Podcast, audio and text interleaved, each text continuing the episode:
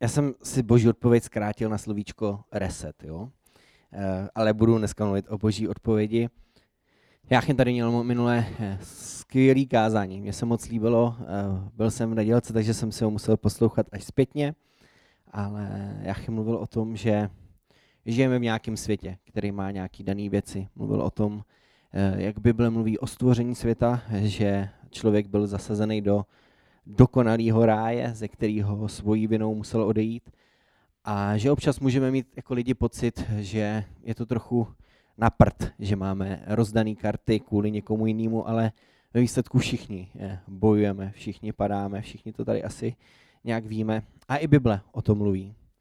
V jednom listu Římanům, eh, který psal apoštol Pavel tehdy do Říma, římským křesťanům, který ho ještě neznali osobně, ale on si jim chtěl nějak představit, tak ve třetí kapitole ve 23. verši je napsáno, všichni zřešili a postrádají boží slávu. To je hodně o tom, o čem mluvil Jáchym. Všichni zřešili. Každý. To se týká úplně každého z nás. A Bůh na to potřebuje reagovat, protože Bůh je svatý. A Bůh nemůže být tam, kde je tma. O Bohu je napsáno, že je světlo. A prostě světlo zahání temnotu a zároveň, když je někde tma, tak tam nemůže být světlo. A Bůh miluje svoje stvoření. To je hrozně důležitý říct. Miluje to, co stvořil. Už když tvořil svět, tak vždycky, když něco vytvořil, tak řekl, to je dobrý, líbí se mu to. Miluje každýho z nás tady, protože miluje svoje stvoření. Je jako když vytvoříte něco, co děláte s láskou, nad čím hodně přemýšlíte a pak e, vám to nějak slouží, anebo třeba jste rodiče a máte pak malé děti, tak víte, že je prostě milujete. A takový má Bůh přístup k nám ale lidi se od něj furt odvraceli. A ve starém zákoně je takový příběh, kdy se lidstvo dostalo do takové situace, že Bůh si řekl a dost a udělal takový první velký reset. Přišla boží odpověď na hřích lidí. A ten první velký boží reset byl hodně velký. On zařídil, že přišla potopa na zemi a přežilo jen hrozně málo lidí. Skoro vyhladil svý stvoření, dá se říct s nadějí toho, že někteří lidi přežili, Noé a jeho rodina, kterým dopředu řekl, co se stane. A zároveň potom, co to udělal, s Noem složil slib, tohle už nikdy nezopakuju.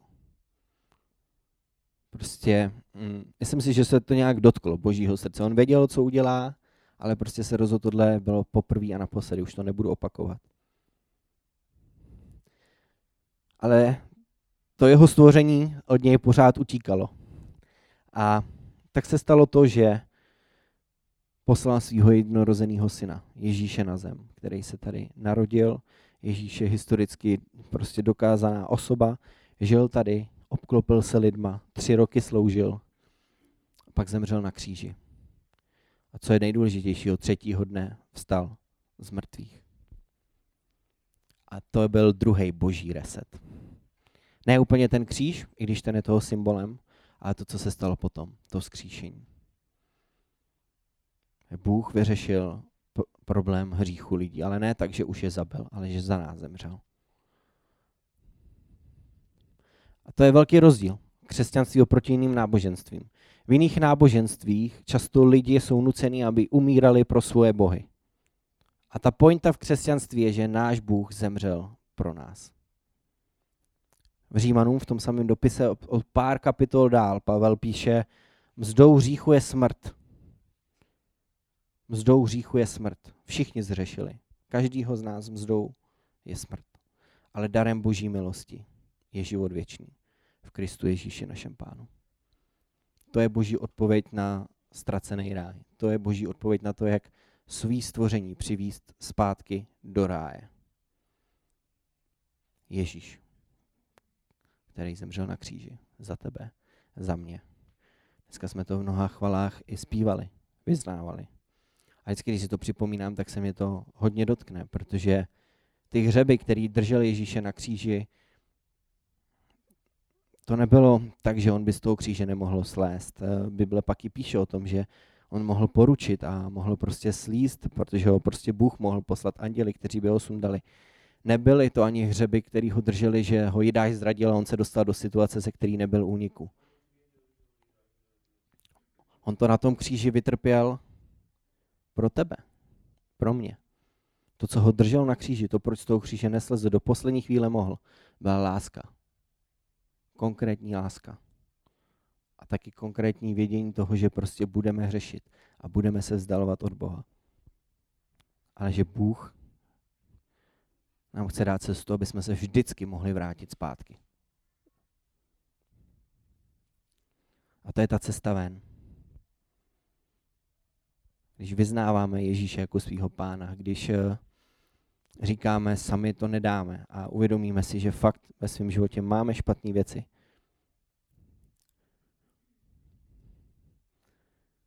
Můžeš udělat svůj osobní reset, ale furt budeš zůstávat na zemi, která vlastně svým způsobem je stále tím ztraceným rájem. Tady Bůh furt nevládne. My žijeme v padlém světě. Ty se stáváš božím dítětem, ale žiješ v padlém světě. Na místě, kde i ta Ježíšova oběť jasně ukazuje člověku, jestli to budeš zkoušet sám, tak to nedokážeš. Sám to nedáš. A hřích, ať už je to cokoliv špatného v tvém životě, ať už jsou to činy, co děláš, ať už jsou to myšlenky, ať už jsou to různé závislosti, každý z nás má něco, prostě každý s ničím bojujeme. Tě bude vždycky otravovat život. A bude kolem tebe chodit a hledat sebe menší skulinku, aby mohl do tvýho života. Stačí mu malý skulinky. A vleze do tebe a začne hnít. Asi abych to líp vysvětlil, představte si svůj život a si představte, že to je nějaký dům. A přinesete si něco, co třeba vypadá na první dobrou hrozně hezky. Jo? Nějaký fakt dobrý maso jste si koupili, jsem chlap, tak budu mluvit o masu. Jo? Fakt nádherný, nevím, nějakou panenku prostě a těšíte se na ní, ona vypadá skvěle, ale ona vám jako se skazí po nějaký době, protože jste si ji nestihli udělat. Protože ona vlastně nebyla nikdy dobrá, ale hřích zprvu vypadá vždycky velmi dobře. Taková panenka, co vám zůstane ležet na kuchyni, za nějakou dobu začne trošku smrdět. Dokonce se začne množit. Plíseň rozlejzá se po tom stole. Je to fakt smrad. A když to neřešíte, tak se to rozšíří tolik, že vám to začne komplikovat život, protože v tom svém domově najednou nemůžete chodit do nějaké místnosti. Protože tam se prostě fakt vydržet nedá. To pak rovnou běhám na záchod. Se mi z toho zvedá slušný kufr. A to je přesně to, co hřích dělá. Vleze do nás a když ho neřešíme, když zůstává někde pěkně zalezlej, tak se rozšiřuje. A začne i nás osobně limitovat v tom životě. Ale on dělá i další věci, protože za čas se to rozleze do dalších pokojů a ono už to pak pěkně i vane ven a začnou s tím mít problémy naši sousedi. Protože to fakt není nic příjemného tohle to čuchat. Nebo fakt není moc příjemný žít s někým, kdo neustále lže, kdo podvádí. Žít v manželství s někým, kdo je opakovaně třeba nevěrný.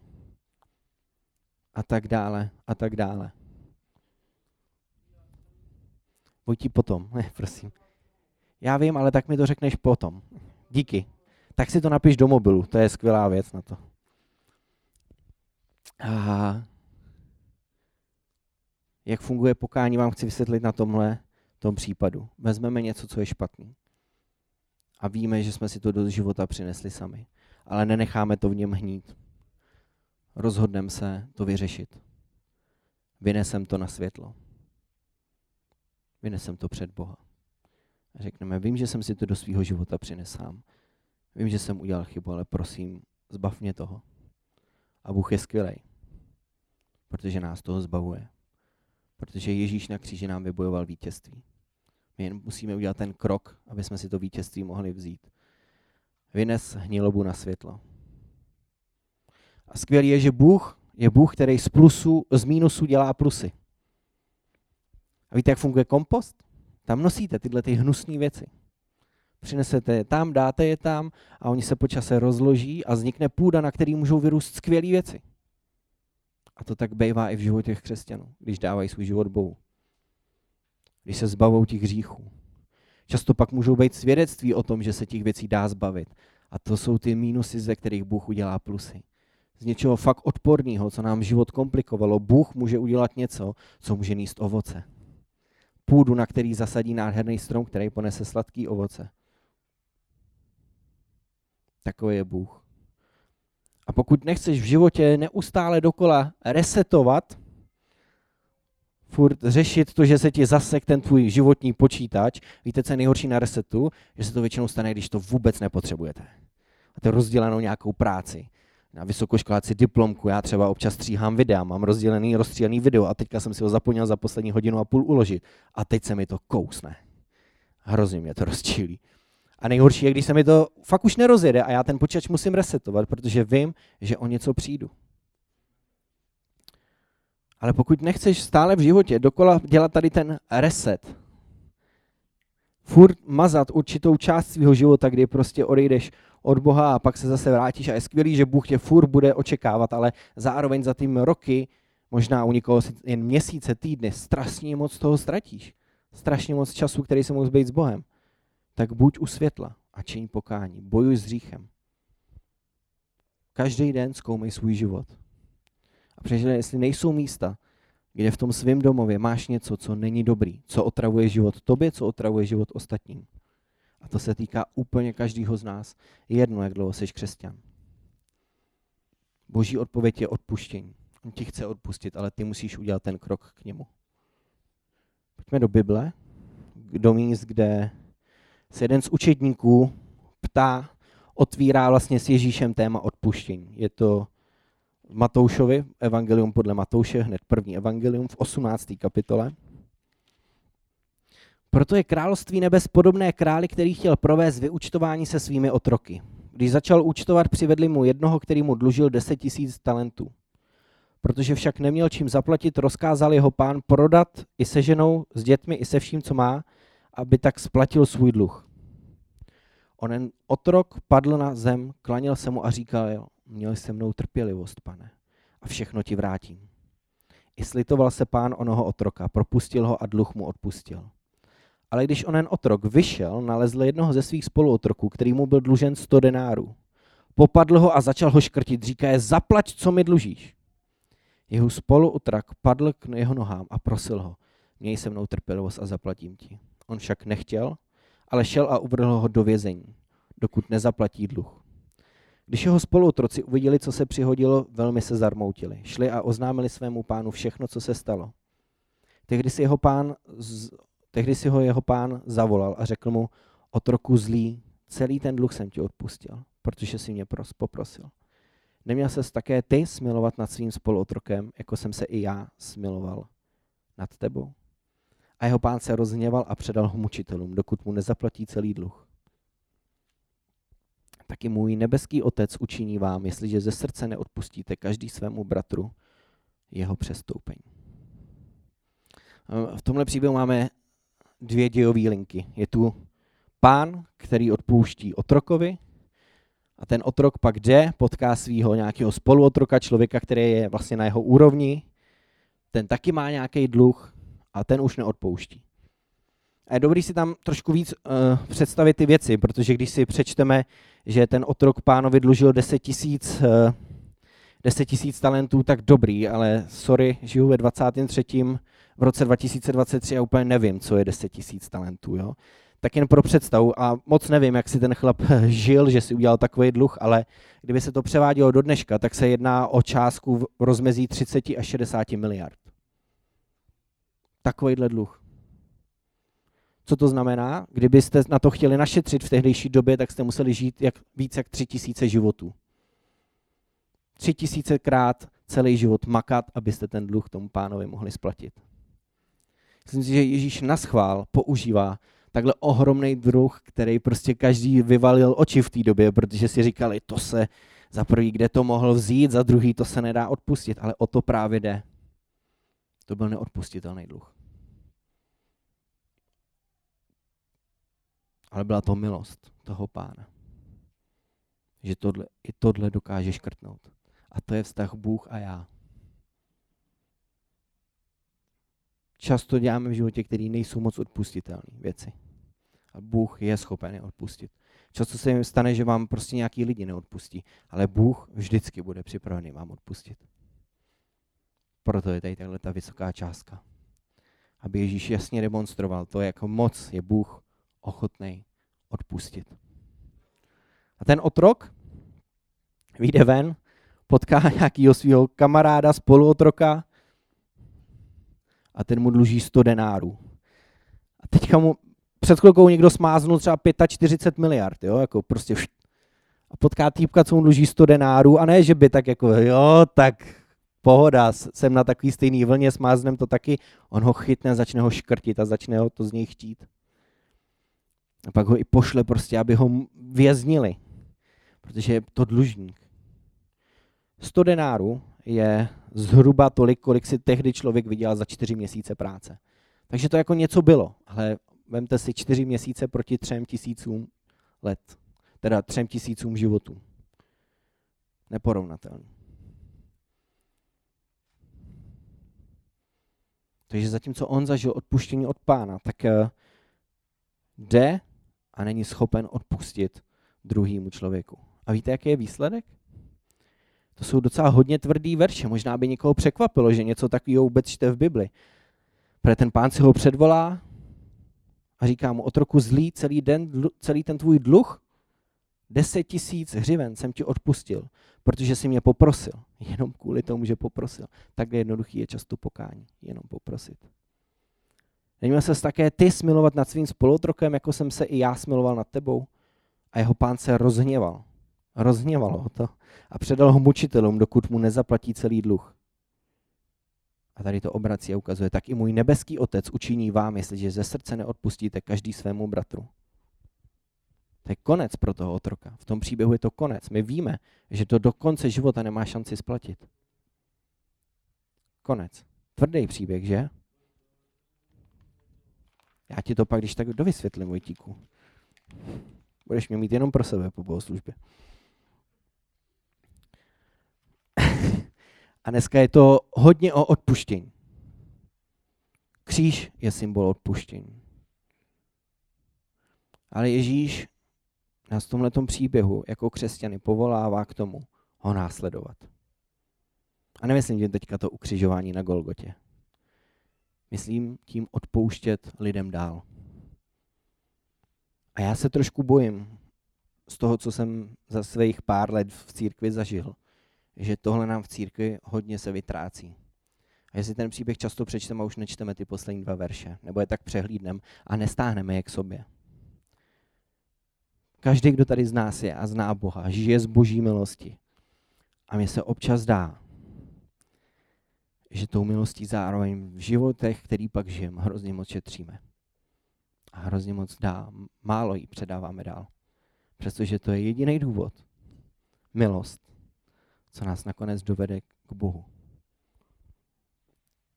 Fakt se bojím, že jí církev v poslední době až nebezpečně šetří. A Jáchym tu minule mluvil o stvoření. Pamatujete, k čemu jsme, k jakému obrazu jsme stvořeni? Ano, jsme stvořeni k božímu obrazu.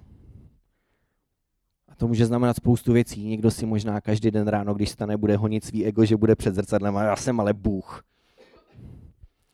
To je trošku mimo. V tomhle kontextu si myslím, že jsme přizvaní k tomu odpouštět stejně jako Bůh. My jsme stvoření k božímu obrazu a máme reprezentovat Boha tady na zemi. A pokud náš Bůh odpouští, pokud v DNA našeho Boha je, že je ochoten odpustit, když člověk přizná svoji vinu, tak bychom to měli umět i my. A nejenom měli umět, je to v nás, v každém z nás, protože jsme jeho obrazem. Tenhle ten příběh je o nás. Ty, já, křesťani, církev, my jsme povolaní přinášet boží odpověď tady na zem. Milost. Odpuštění. Moje otázka je, je to součást tvýho života? Je to něco, co by tvý okolí řeklo, že ty seš člověk, co odpouští? Ty seš člověk, co přináší milost?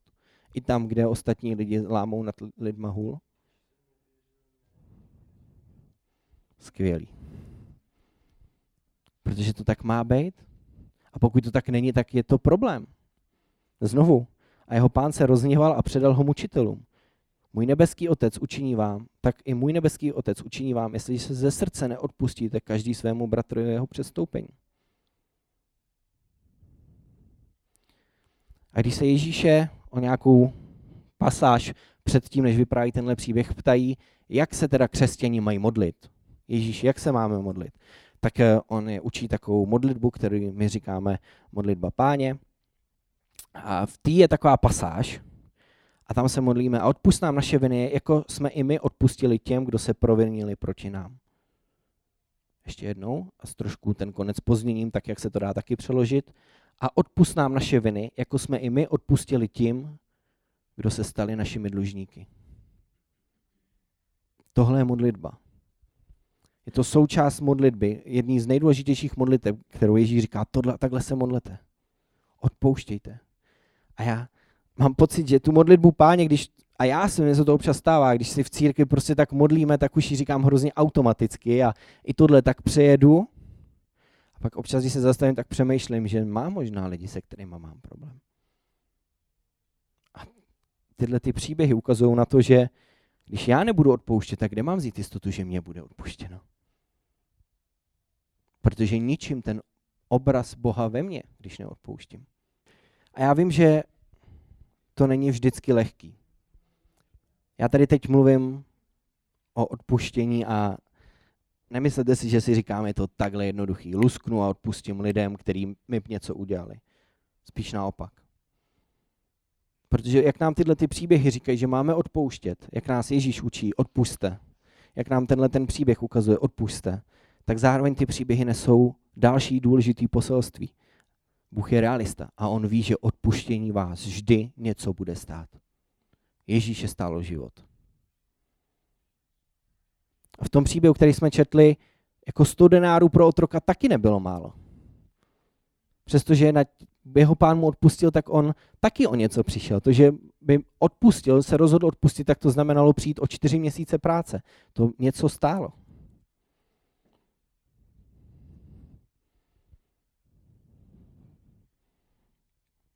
Kdyby ti dneska Bůh řekl, ať odpustíš někomu, u koho, eh, kdo by ti dlužil čtyři tvý platy, byl bys v pohodě s tím to udělat? Úplně upřímně. A představte si to na ty svý platy, ať si to každý dokážeme představit v nějakým tom svém životě, který žijem. Udělal bys to? Udělal bys to s láskou? Udělal bys to s nadšením? Jo, Bože. To nadšení bys bral z toho, že víš, že Bůh ti odpustil mnohem víc? Já nevím. Já sám za sebe bych hodně bojoval asi. Říkal bych, tak třeba půlku mu smáznem. Nebo tam nepřihodím úroky. Jsem dneska chtěl prostě trošku víc mluvit o odpuštění. O tom resetu. O tom, že Bůh odpouští nám. A zároveň my jako jeho odrazy máme odpouštět dál. Protože jestli my nebudeme v tomhle světě přinášet milost a odpuštění, tak kdo jiný? Kdo jiný by měl? A tenhle svět to kurník potřebuje s tím vším, co se dneska děje. Vidět lidi, kteří odpouští neodpustitelný. A odpuštění vždycky něco stojí. A mám tu takový dvě výzvy dneska nakonec. Ta první je, jestli nemáš ve svém životě, v tom svém domečku postaveným, v tvém životním domečku něco, co ti tak trošku smrdí. A ty to víš, tě chci pozbudit, abys to vynesl. Protože tím, že to budeš ignorovat, si ničemu nepomůžeš. Naopak se to bude rozlejzat víc a víc, smrdět víc, začne to limitovat tvoje žití v tom domečku, začne to limitovat tvý sousedy, nebudeš si tam ani moc nikoho pozvat pořádně na návštěvu, protože třeba ten, kdo žije, pak dlouho nemá prostě přátele. Jeho lidi prokouknou a pak už se s ním prostě nechtějí kamarádit. Vynes to a to znamená vyznej to Bohu. Řekni, já mám tady tu věc. A prosím tě, abys mi odpustil, že jsem ji do svého života přinesl. A pokud si to už udělal víckrát, pokud máš něco, s čím bojuješ, už by se dal říct, že to je v tvém životě závislost. Tak to dneska znovu vyznej, ale chci tě pozbudit ještě do jedné věci. Dneska nebo v tom následujícím týdnu si najdi někoho v přístavu, komu věříš. Zajdi za ním a pozvi ho do tohohle svého boje. Do tohohle svého problému. Protože v Biblii je na několika místech napsáno, že lépe je dvěma než jednomu. Když jeden upadne, ten druhý ho pozvedne. A jsou boje, ve kterých bojujeme s tím vyníst něco. Protože už se to možná rozlezlo tak, že ze svých vlastních sil na to nemáme sílu. A je dobrý, když si vezmeme nějakého kámoše, co nám s tím pomůže. A takový problémy tady můžou lidi mít. A já tě prosím, najdi si někoho, kdo ten boj bude bojovat s tebou, protože to je úplně jednoduchá matika. Ve dvou to bude prostě lepší. A ta druhá výzva. Nemáš někoho ve svém životě, komu si úplně cokoliv, co tě napadne, neodpustil? Protože, jak už jsem dneska říkal, je to problém. A já vůbec nesnižuju to, že může být těžký a možná i nad tvý síly rozhodnout se odpustit. A tak tě chci poprosit, aby ses rozhodnul do toho pozvat Boha do nějakého procesu odpuštění. Pokud to nejde tak, že dneska odpustíš a máš pocit, že se proti tobě někdo provinil fakt hodně nespravedlivě a to se bohužel ve světě děje, Ježíš byl taky nespravedlivě ukřižovaný, tak do toho nikoho, tak do toho dneska přizvi Boha. Protože tě možná čeká dlouhá cesta k odpuštění. Když se moji rodiče rozvedli, můj táta od nás odešel po jednom večeru, kdy jsem mu prostě řekl, hele, buď rodina nebo ta cizí žena, on se zbalil a odešel, tak to byla fakt dlouhá cesta k tomu, abych svým tátovi tohle odpustil. A vím, že jsem jí prošel jen díky tomu, že jsem přizval Boha. Protože on je někdo, kdo je v odpuštění mistr. A zároveň rozumí tomu, co odpuštění může stát. A tak mám tady takovýhle dvě výzvy. Byl bych rád, kdyby David něco zahrál a pokud se ti jedna z nich týká, tak eh, teď dáme takovou chvilku stišení. Můžeš se pomodlit, můžeš to Bohu říct svýma slovama, protože modlitba je prostě rozhovor, takže můžeš říct, co chceš, potichu, tam, kde seš. Máš něco, co potřebuješ vyníst na světlo? A nebo máš někoho, komu potřebuješ odpustit? Ať už to jde teďka na místě, nebo to bude nějaký proces. Pojď do toho to řešit. Je to zapotřebí.